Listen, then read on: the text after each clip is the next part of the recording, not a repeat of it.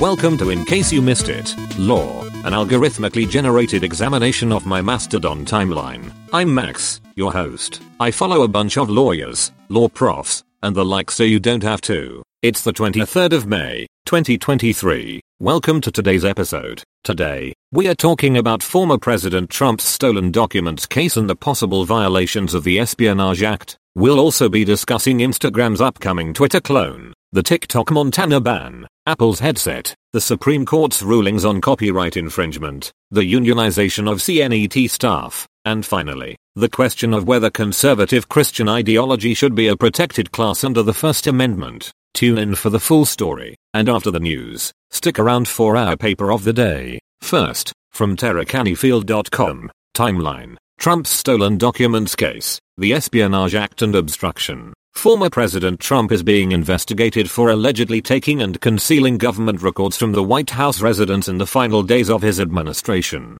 The records taken are believed to include classified information and documents related to national defense. The investigation focuses on possible violations of 18 U.S.C. 2071, 18 U.S.C. 793, and 18 U.S.C. Section 1519, as well as criminal contempt, false statements to federal investigators, and other possible crimes. The National Archives and Records Administration is trying to retrieve the documents from Florida, where they were reportedly shipped to in the trucks of commercial movers. Next, from Twit TV. SCOTUS didn't read my briefs. This week on This Week in Tech, we discussed Instagram's upcoming Twitter clone, the TikTok Montana ban, Tesla the Kingdom's record-breaking sales, and more. Guests included Kathy Gellis, Harry McCracken, and Amanda Silberling. We discussed Apple's headset, Pixel Fold, how copyright infringement case rulings from the Supreme Court, and the impact that AI is having on the tech industry. We also discussed unionization of CNET staff, Twitch's ban of an AI-generated Seinfeld show,